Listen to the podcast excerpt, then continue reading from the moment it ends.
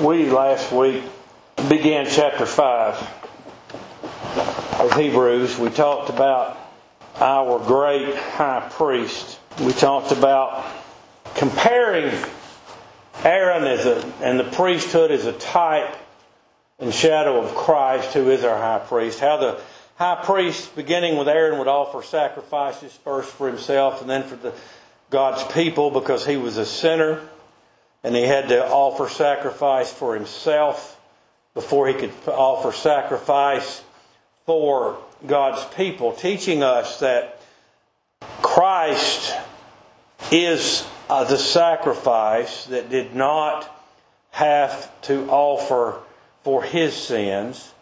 It took holy and righteous, the Lamb of God, to pay for our sins. If I died for you, you'd still be in your sins, and I would be dead. Christ, without blame, holy, righteous Son of God, as our high priest, offered a sacrifice for us in the Holy of Holies. Talked about the compassion. Since the high priest was a sinner, that he could, knowing he had was a sinner himself, you pray for me, that he could relate to, have empathy, sympathize with God's children because they were sinners and he was also a sinner. Would realize he was a sinner and could not approach unto God. And he would have compassion upon them who were also sinners, pointing to the compassion that Christ has for us, to the love that Christ has had from a realm of eternity for God's people those he gave to the Son, those he loves, those he suffered to live in the sin and death until Christ came to this world to do what was described as his passion to lay his life down as the Lamb of God, to pay for the sins of the children of God, to bring us to God and enable us and cause us to worship God in spirit and truth. He did not take this honor upon himself. God placed it upon him. As Aaron was called of God to be the high priest, Christ was called of God. The man, Jesus Christ, was called of God to be our high priest. He would enter into the holy place once, once made without hands, one forever lasting sacrifice for the sins of the children of God. The high priest would die. There would be another priest from the lineage of the, the sons of Aaron who would take his place. Christ died and raised himself back up. Therefore, his priesthood, which is perfect, he called him our great high priest, is everlasting. It's forever. It never ends, it never stops. I think we closed with this verse last week, or pretty close to it. So, also Christ glorified not himself to be made an high priest. First of all, we made mention that Christ is the brightness, express image of God, the brightness of his glory. He does not need glorifying, he is the glory of God.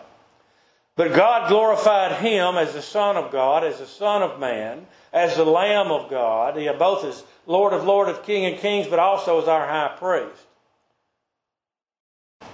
God the Father. But he that said unto him, Thou art my son.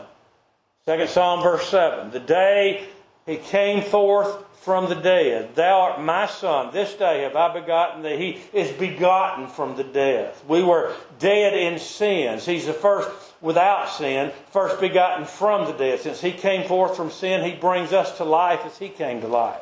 He's the first begotten from the dead. There were others that died before him that God raised up, certainly so. But the difference here is that Christ raised himself up, and therefore he is the first begotten from the dead. Today have I begotten thee. And this is where we'll start today, if you'll pray for us. As he all as he saith also in another place, and this is referring to the 110th Psalm again. Paul is not telling them in a certain place or in another place because he did not know where it was. This was the term the Jews would use because they were brought up in the law and the prophets. They attended the services on the Saturday Sabbath. They heard the Word of God taught as it was in the law service. They knew exactly where he was talking about. And he saith also in another place, Thou art a priest, because he's our high priest. He's our great high priest. That's what he's been talking about.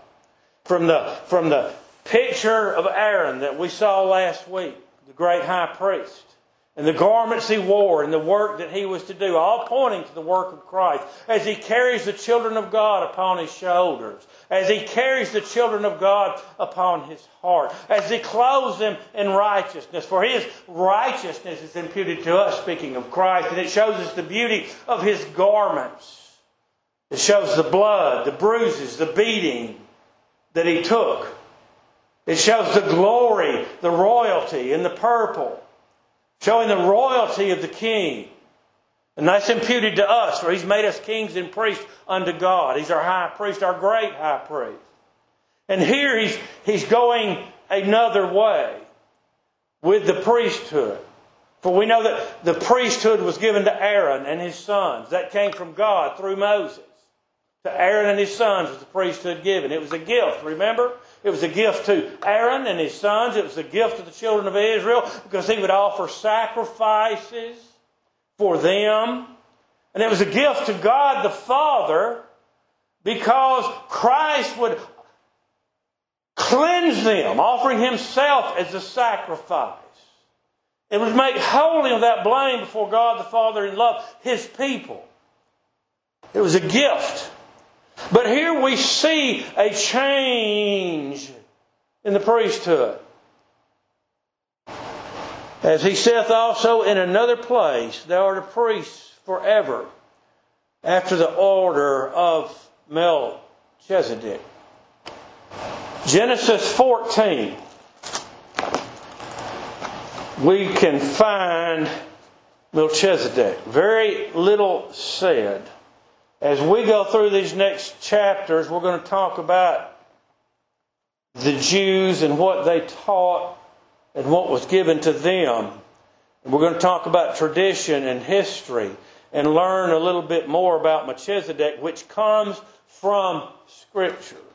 But if we turn to Genesis 14, we see Melchizedek mentioned. He did not come from the loins of Aaron, for this is before Aaron. This is before Moses. This is the time of Abraham. The man whom God called, gave life, and promised him a kingdom. The father of many nations, the father of the Gentiles. People want to lay everything on Israel. It's only Israel. I beg to differ. If you read Genesis 25 and you see the lineage of Abraham from Keturah and from Sarah, you will find Gentiles mentioned there. You'll find in Isaiah the Magi and the wise men and those among the Gentiles that came unto Christ. They're mentioned as the lineage of Aaron for a reason. They were born from his loins. Certainly so. They came from Aaron. They were part of his family, but that's teaching us that Gentiles were children of God, that God had a people from before the foundation of the world. And I'm getting astray here, but I want to make this point. Because God has always had a people from among all people. Abraham is in one place and Lot another. We know that Lot is in Sodom. This is called the Valley of the Slaughter of the Kings. These kings, I'm not going through all that because I don't want to stay on this text. I want to get back where we are, but I'm going to give you a brief history.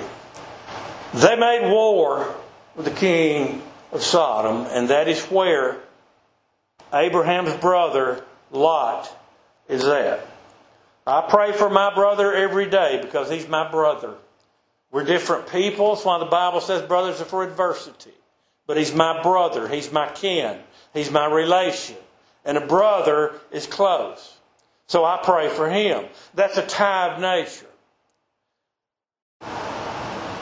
Abraham was no different. Lot is his brother. He yielded to Lot. You choose which way you will go. and I will take what's left. That there be no strife between us.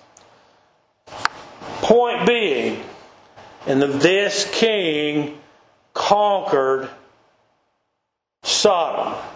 And if you read this text in Genesis 14 and you think about human nature, because we're looking at our high priest, we're looking at the order of our high priest. It's not from Aaron alone. Aaron is a type. But this is even better when we think about it, when we pray about it, when we meditate about it. They conquered Sodom. The leaders of the people, Sodom being one of the nations people captured, as things often happen, and we see this in the world today, when the battle became heated, when times became hard, they forsook their people. That was no different from the days when Christ was born. They would forsake the people, most times looking down upon them. There are those today that are called hirelings, wolves. Christ tells us in John chapter 10 that when trouble cometh, they'll flee. They will leave you alone. They will betray you. They will turn away from you. That's the nature of man. That's fear. But you see, this is pointing to our high priest, for he will never leave thee nor forsake thee. Their leaders forsook them, and Lot was captured. And if you begin reading in verse 13 of Genesis 14, you see there came one that had escaped and told Abram, he's not yet Abraham, the Hebrew, for he dwelt in the plain of Mamre, the Amorite, brother of Eshcol and brother of Aner. And these were confederate. They were friends with Abraham. But when, when Abraham heard that his brother was taken captive, he armed and trained, he, he armed his trained servants born in his own house. You remember the multitude of the house of Abram and Abraham, all the things that God blessed him with, cattle of the hills and everything he had, and all the people in his congregation or his family or his tribe. Let's say it that way. And he trained them. They were armed for war. They were there to fight if need be. Just like when the children of Israel came out of Egypt, they were called footmen. They were called soldiers. They had to fight. We in the church today are soldiers. Our captain has gone before us into heaven and immortal glory. He is our great high priest. And we fight a battle not with weapons of war, but with the sword of the Spirit as we live in this world of darkness and chaos that dwells around us. And again, our high priest will never leave us nor forsake us. Abraham took those servants, he trained up, and they're born in his own house. We train for war here. We learn how to walk in the way of Christ, that Christ be glorified. And he pursued them unto Dan. He divided himself against them, he and his servants by night, and smote them and pursued them unto Hobah, which is on the left hand of Damascus. And he brought back all the goods, for the enemy had taken spoils of war. That was common. They would take the gold, they would take the silver, they would take food, clothing, anything they could use as the spoils of war to bring back to their kingdom, they would take. And they also took captive. Now, if you read history and you see war is not a pretty thing, in that day it was terrible. For men fought face to face with handmade weapons and butchered each other. And the people who were captured, men, women, and children, were stripped absolutely naked to cause them to be ashamed before their captors as they were taken back to the land of their captor. Now, I could tie that in if I had time with the man in Mark 14 15 that fled from Christ naked, fled from the men naked at the crucifixion because we're stripped naked of Satan. We have no covering for our sins, just like Adam and Eve. We have no covering. But the same God that clothed them with the skins of animals is the same God that clothes us today. But Abraham recovered his brother and the goods and the women also and the people. God blessed Abram. God richly blessed him. Brethren, in Christ, God blesses us today. We live in a world of chaos where right is wrong and wrong is right. People rebel in wrong. They, uh, they, they, they revel in it. They love it. Just the nature of man. They'll tell you something that's good is evil and ridicule you for it and try to tear you down and corrupt our children, telling them this is right when it's wrong. This is no different than it was in that day. Abraham delivered them and he brought, was bringing them back, and we come to Melchizedek.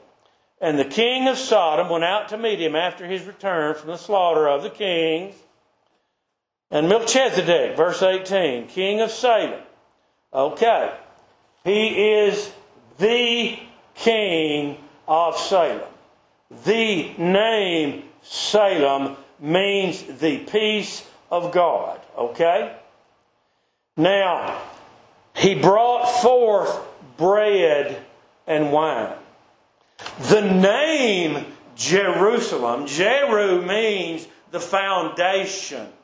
So Jerusalem, and you remember David took the stronghold of Jerusalem. It's Mount Zion, where the Lamb stands, who was sacrificed for us in Revelation 14.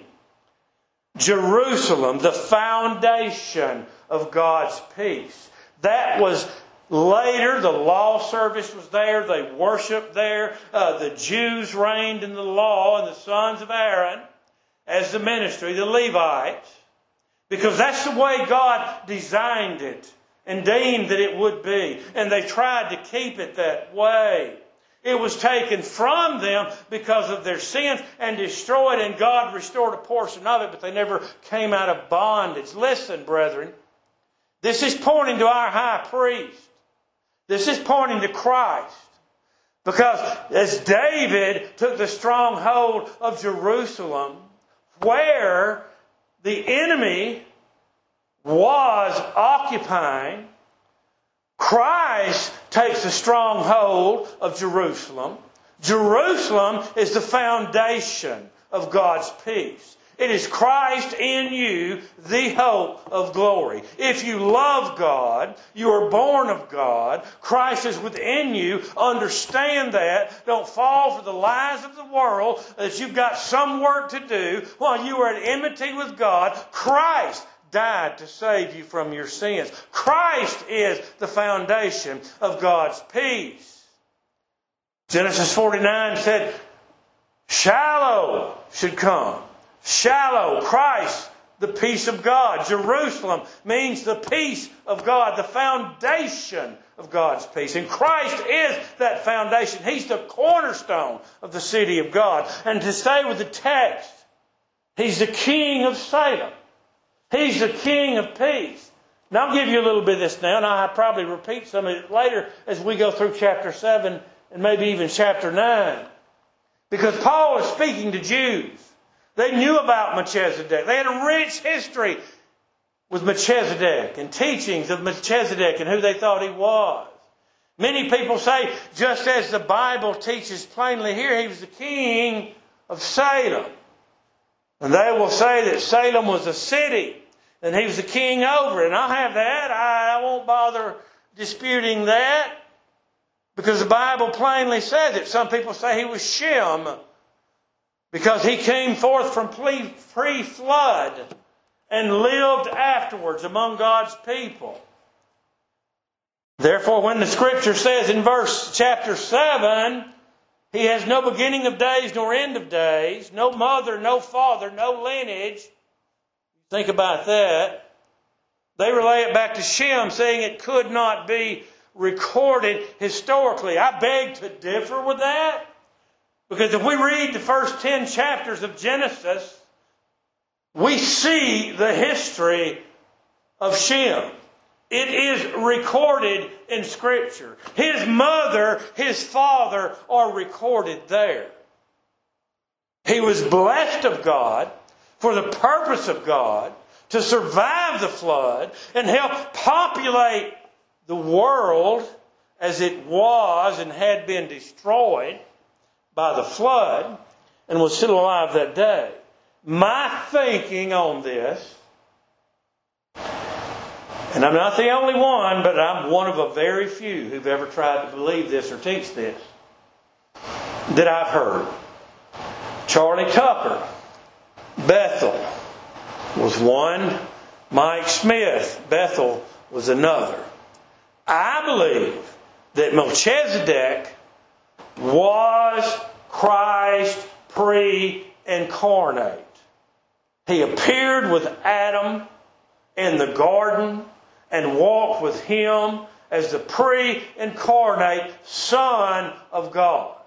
No man has seen God at any time. No man can see God. We are sinners and God is holy and righteous. God is a spirit. No man can see a spirit. There's no way to know God except in Christ. And we plainly see that Christ walked with Adam. The living Word, the, the eternal Son of God, walked with Adam in the garden. That's the purpose of all things. That when this world of darkness is over, that God will have a people who will walk with Him on the streets of gold in heaven and immortal glory. We cannot see God the Father. He's a spirit. There's no way to know God except through Christ. And we shall see Christ as He is. He sat with Abraham in Genesis 17, is it? 18 in the heat of the day, 18, the Lord appeared unto him in the plains of Mamre, and he, the Lord, sat in the tent door in the heat of the day. There is where Abram saw him. Christ pre incarnate. He is incarnate as the Son of God. He was made flesh and dwelt among us, that we may behold his glory by faith at this moment. But one day, very soon, it will be by sight.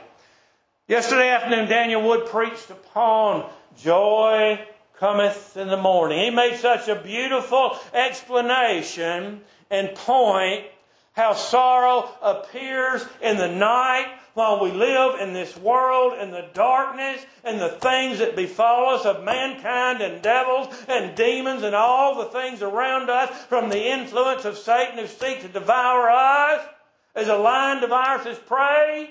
But when, when the morning comes, one place it says the womb of the morning, the brightness of the day, at the first instant, it drives that darkness away. That's how it's always going to be. That comes at death, brethren. That comes when this body is laid down and we're free from all of this. Give God the praise. Melchizedek, king of Salem, brought forth bread and wine. He that eateth my body drinketh my blood. Remember that, for I am the word of life. Bread signifying his body, wine signifying his blood. Do this to the Lord come. Show the Lord's death to the Lord comes. That glorifies God. He brought forth bread and wine that's showing us a type of the priesthood. This is not a type of Christ. I believe this is the pre incarnate Son of God.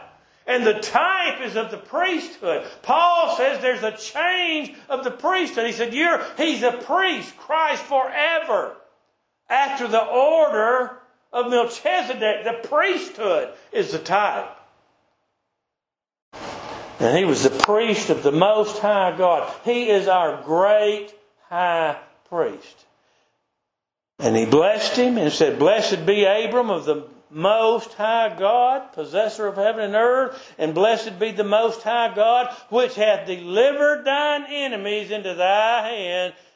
And he gave him tithes of all. This is before the law. This is before it was commanded to give 10% under the law, and we don't do that today. That's none of my business what you give. I don't care what you give. That's between you and the Lord. We're not here to make money. We're not a bank. God blesses us richly. We're here to praise God, love God, and love each other.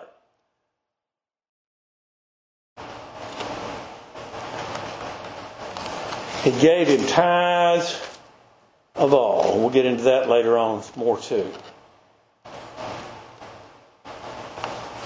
And he saith also in another place, back to Hebrews 5 and 6, thou art a priest forever after the order, the priesthood's the type, of Melchizedek, who in the days of his flesh, this is speaking of Christ. Okay. Christ is made incarnate, Christ bore the flesh as of man, being the likeness of sinful flesh. He came from the wombs of his mother, who was a virgin, made of flesh and blood, just as all mankind are. She was a sinner, just like everybody else, but it pleased God to choose her as a virgin. No man had corrupted her womb. She'd never been with a man. She conceived of the Holy Ghost. She brought forth that holy thing, which is called the Son of God. Who in the days of his flesh Christ bore flesh to suffer and bleed and die to save us from our sins. That flesh was laid down, paying our sin debt. That blood was poured out to pay our sin debt. He raised his life back up again. He raised his flesh up again. He came forth from the grave after judging death 40 days, time of judgment, walked upon the face of the earth, revealing himself. Thank you, Lord, for the revelation of Jesus Christ, that men might know God. And in that flesh, he ascended right to the right hand of the majesty on high. He sits at the right hand of the Father in that flesh. He bears that flesh today. Matthew 25, 30, 31, when the Son of Man appears in His glory. The Son of Man in that flesh. My point is that He still bears that flesh. He saved our flesh. He will raise our flesh up. We shall be with Him in our flesh, body, soul, reunited with Christ above, never to suffer again. Each and every one the Father gave Him. Each and every one He died for. Not one more, not one less. We can't add to, we cannot take away. This is speaking not it's not saying that Christ is not in flesh anymore, for He bears the body He died in, for He raised it up from death. He's in that body at the right hand of the Majesty on high, and someday we'll see Him in that body in glory. What he's talking about, who in the days his flesh is talking about the time the Lord was made flesh and walked in this world and suffered the afflictions of all that we bear in this world. No, Christ did not sin. He had no inherited sin. He committed no sin, but as we've already talked about, a week or so ago, he faced every temptation that faces us in that body, everything that we experience in this body, he experienced in his body, yet without sin, that he could succor us in time of temptation. In the days of his flesh, when he suffered in this world, who in the days of his flesh, when he had offered up prayers and supplications, the Son of Man prayed the Son of Man prayed. Prayed for Peter, left Satan to sit him his feet. There's one place. We see him praying in the garden before he was delivered into the hands of sinful men, before he was betrayed, before he was taken into Jerusalem and ridiculed and reviled and smitten, crown of thorns upon his head. And that'll take you right back to the crown that that ram was stuck in in Genesis 22 when God provided a sacrifice. All the things he suffered. He prayed to God. Father, if it be willing, remove this cup from me. Yet not my will, but thine be done. He prayed as a man that God would keep him in that body to do the will of God in his death, burial, and resurrection. Who in the days of his flesh, when he'd offered up prayers and supplications with strong crying and tears unto him that was able to save him from death, we see him crying out upon the cross, Father, forgive them, for they know not what they do. And the last thing he cried out, Father, into thy hands I commend my spirit. It is finished. That work was complete when he offered up prayers and supplications with strong crying and tears unto him, the Father, that was able to save him from death. Did God save him from death? No. He came into the world to suffer and bleed and die. That was his passion. That was the covenant from before the world. How did God save him from death? The natural mind cannot understand this. Well, he died. Don't tell me about Jesus. Somebody killed him. They hung him on a cross. He saved him from death by giving him the power to raise it up again and die no more. And he sits at the right hand of the majesty on high. God saved him from death, and he was heard in that he feared. How did he fear? A reverential fear to the Father. Nevertheless, nonetheless, not my will, but thine be done. When you mature as a Christian, brother, you're going to come to that realization. Not my will, Father, but thine be done. The providence of God in this life. I've told you many times, only two ways things happen in this world. They're either ordained of God or they're suffered of God. God permits them to happen. And either way, that is the will of God. Though he were a son, yet learned he obedience by the things which he suffered at the hands of men, the hands of his own people, and the hands of Satan. Tempted of Satan 40 days in the wilderness. And being made perfect, Christ is perfect, God is perfect, there's no flaw, there's no sin. He's speaking of being made perfect as the Lamb of God, the sacrifice of God in this world. He's the Son of God and he's the Son of Man. And being made perfect, he became the author of eternal salvation. He gave you eternal life. I am the way and the truth and the life. When God quickens you, when you are dead and trespass and sins, whether it's in the womb by your very nature, or whether it's at 110 years old, whether it's like a thief on the cross, whenever it is, when God quickens you, then you are in possession of eternal life. You haven't attained to being there yet. The body would be laid in the ground, very probably, most are, because of sin, but you are in possession of that life when God quickens you.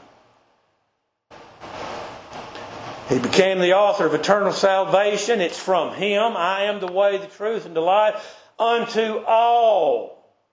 All, three letter word, and tells so many people they can't be numbered. All of them that obey him. All that God gave him. Now, wait a minute. That says all that obey him. Why do you obey God? Why do you seek after God? Why do you love God? Because God gives you life. God reveals Himself unto you. God works a work in you and causes you to see Him, to love Him, to seek after Him. And as we grow and mature in Christ, to desire to please Him and, and serve Him and walk in such a way where we can With the gladness of our heart, Lord, thy will be done in all things. God gives you that obedience. He was called of God and high priest after the order of Melchizedek. Without mother, without father, there's the pre incarnate Christ. Without beginning of days, without end of days, there's the pre incarnate Christ. After the order of Melchizedek, his priesthood is forever. His priesthood never stops. He does not have to offer sacrifice for us over and over, year after year. He offered one sacrifice and forever because he lives forever. He has an everlasting priesthood after the order of the priesthood of Melchizedek, of whom we have many things to say and hard to be uttered, seeing you're dull of hearing. Let me finish this out today, Lord willing.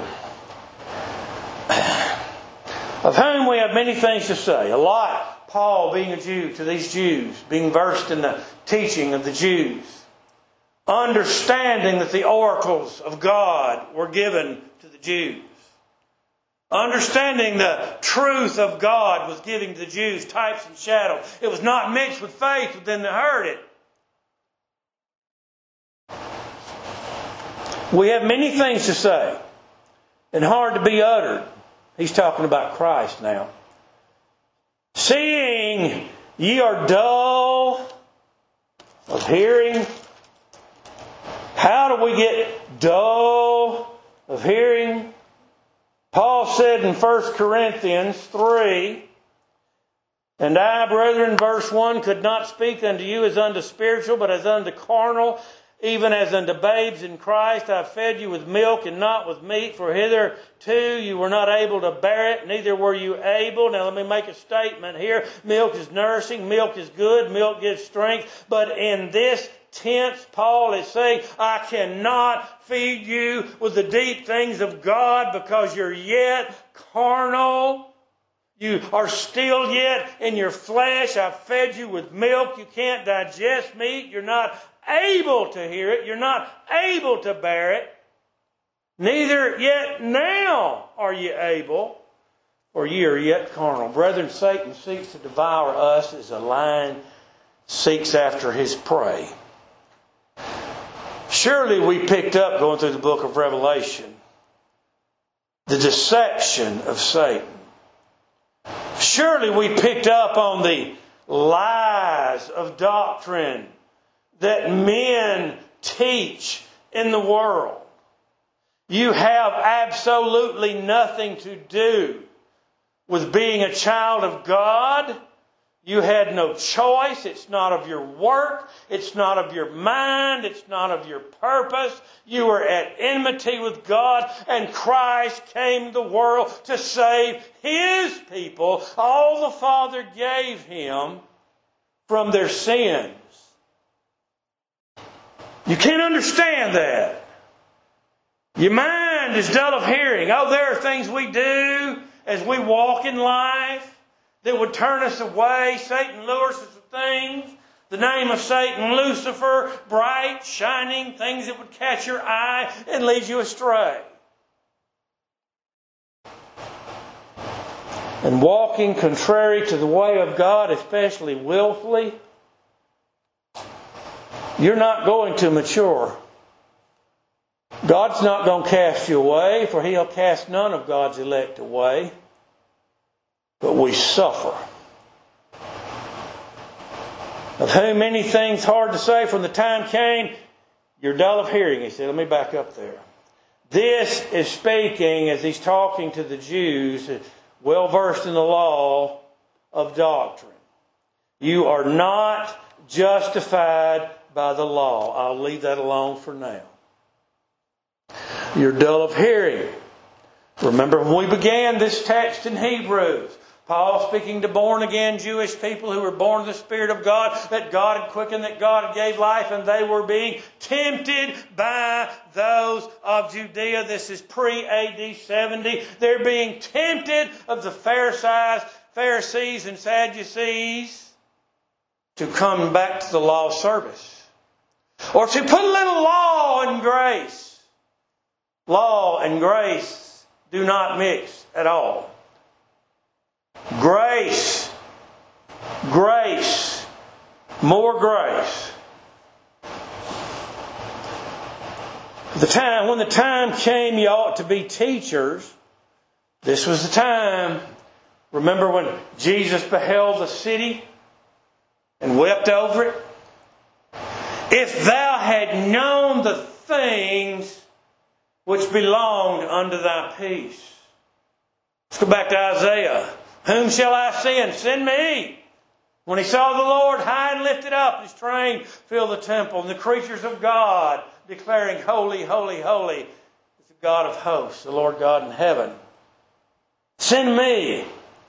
Make these people's ears dull and their eyes they cannot see. Some of them were blinded by the judicial purpose of God because they had sinned against God. They had taken the true doctrine of God, which is revealed in the law, and corrupted it. They were blinded. Many were not God's people at all. And then there's the lost sheep of the house of Israel that God did bring into the kingdom. They ought to be teachers. You ought to be teaching this law. But you're still carnal. You're still in your sins. You're still in your flesh. Ye have need that one teach you again. You see, again, the second time. First of all, it was already given to you in the law but it was not mixed with faith. Now God has given you grace. God has quickened you, or you would not be here trying to worship the Lord Jesus Christ. And there are those who corrupt that word. So you've got to be taught again. You've got to be told again. What are the first oracles of God? Christ. Nothing but Christ the King, Christ the High Priest. Nothing but his death, burial, and resurrection, the death of the Son of God, the Creator of heaven and earth. You've got to be taught again, which be the first principles of the oracles of God, and are become such as have need of milk, little baby, and not strong meat.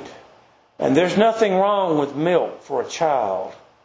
But as we grow, the child needs stronger food. He's talking about the deep things of God. He's talking about understanding the Godhead, the Father, the Son, the Holy Ghost. He's talking about understanding the purpose of God, the providence of God in our life the surety of the sure mercies of David and Christ and the sure the assurance. Tell me we don't have assurance. John said, I write unto you that believe on the name of the Lord Jesus Christ that ye may know that you have eternal life. The deep things of God. Creation. The deep things of God. For everyone that useth milk here's proof of what he's talking about, is unskillful in the word of righteousness.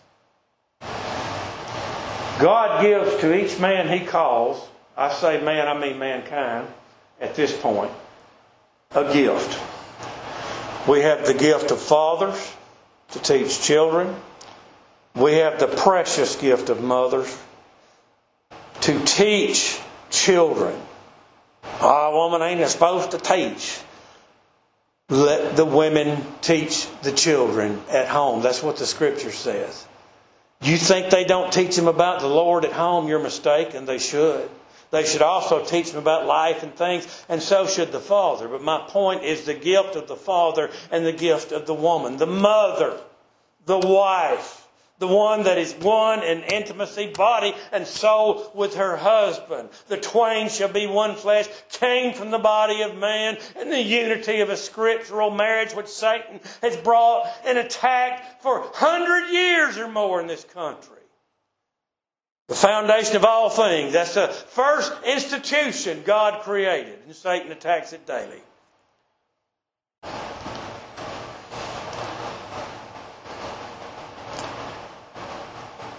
Every gift that God gives. The gift of a child. Let's come into the kingdom. Let's come into the church. The gift of singing. Some of you I listen to, you have such pretty voices. The gift of prayer. Women don't preach in church. It's not scripture. Don't pray in church publicly. Let me say it that way. I know you pray because I feel it. In the way God ordained. But that's a gift of silent prayer. That's a gift of public prayer. That's a gift of exhortation, a gift of preaching, a gift of service. Every good and perfect gift which came down from the Father of lights, with whom there is no variableness nor shadow of turning. The gifts that we have from God. And the gift of the ministry God gives each man.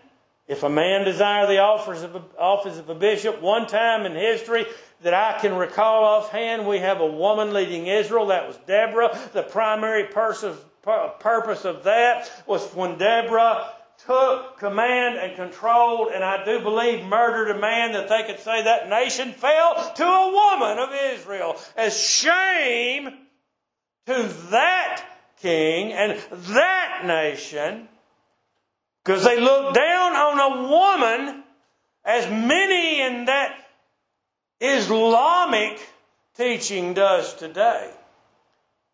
Scripture liberates a woman. You're equal with a man. God made you from the body of the man. And the gifts that we have, mother and father, and I'm getting off course here, but I'm talking about our high priest. When you, and it makes sense because we've been led away with all this stuff, and when we fall into all this stuff, we've been carried away in all these vain words taught in the world, we're unskillful in the word of righteousness. A man that preaches the gospel is called of God. God blesses him. God touches him. Each man is different. Yesterday, got to listen to Brother Daniel Wood. I love him to death and have since I met him. He's like me, but he's younger and he's even more vigorous and loud. And I swear he'd stand and talk 30 minutes and never take breath. And the man that followed him was like Brother J.L. Hopper used to be. And J.L. was a school teacher, like Sister Beverly. He'd stand here and talk to you, and sometimes if I didn't get close enough with my bad ears, I had to really strain to listen to him. But he taught the Scripture so very well. Each man's different, each gift is different. This is talking about being unskillful in the word of righteousness. Paul is telling these Jews, you're carnal. There's division. There's schism among you. Therefore, you must be filled with milk and not meat. You're not maturing as an adult is to do as we grow. I remember seeing some of the most godly men I've ever known in my life. I did not deserve to lean down and kiss their feet. Garland Justice being one of them. Meek never raising his voice, never showing anger, always with a godly answer, and that godly wife that I, I think is still alive that was with him, Sister Oline. Garland's in heaven. Never showing anger, never, see, matured. He knew everything was in God's hand. He didn't worry about anything. He didn't go astray that one could visibly see.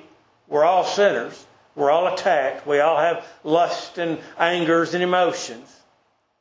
But Paul is making this point that everyone that uses milk is unskillful in the word of righteousness, for he is a babe.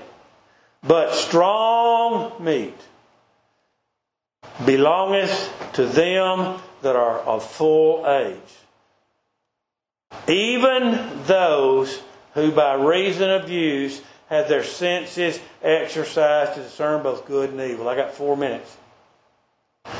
Tribulation, tribulation worketh experience, experience hope, hope maketh not ashamed.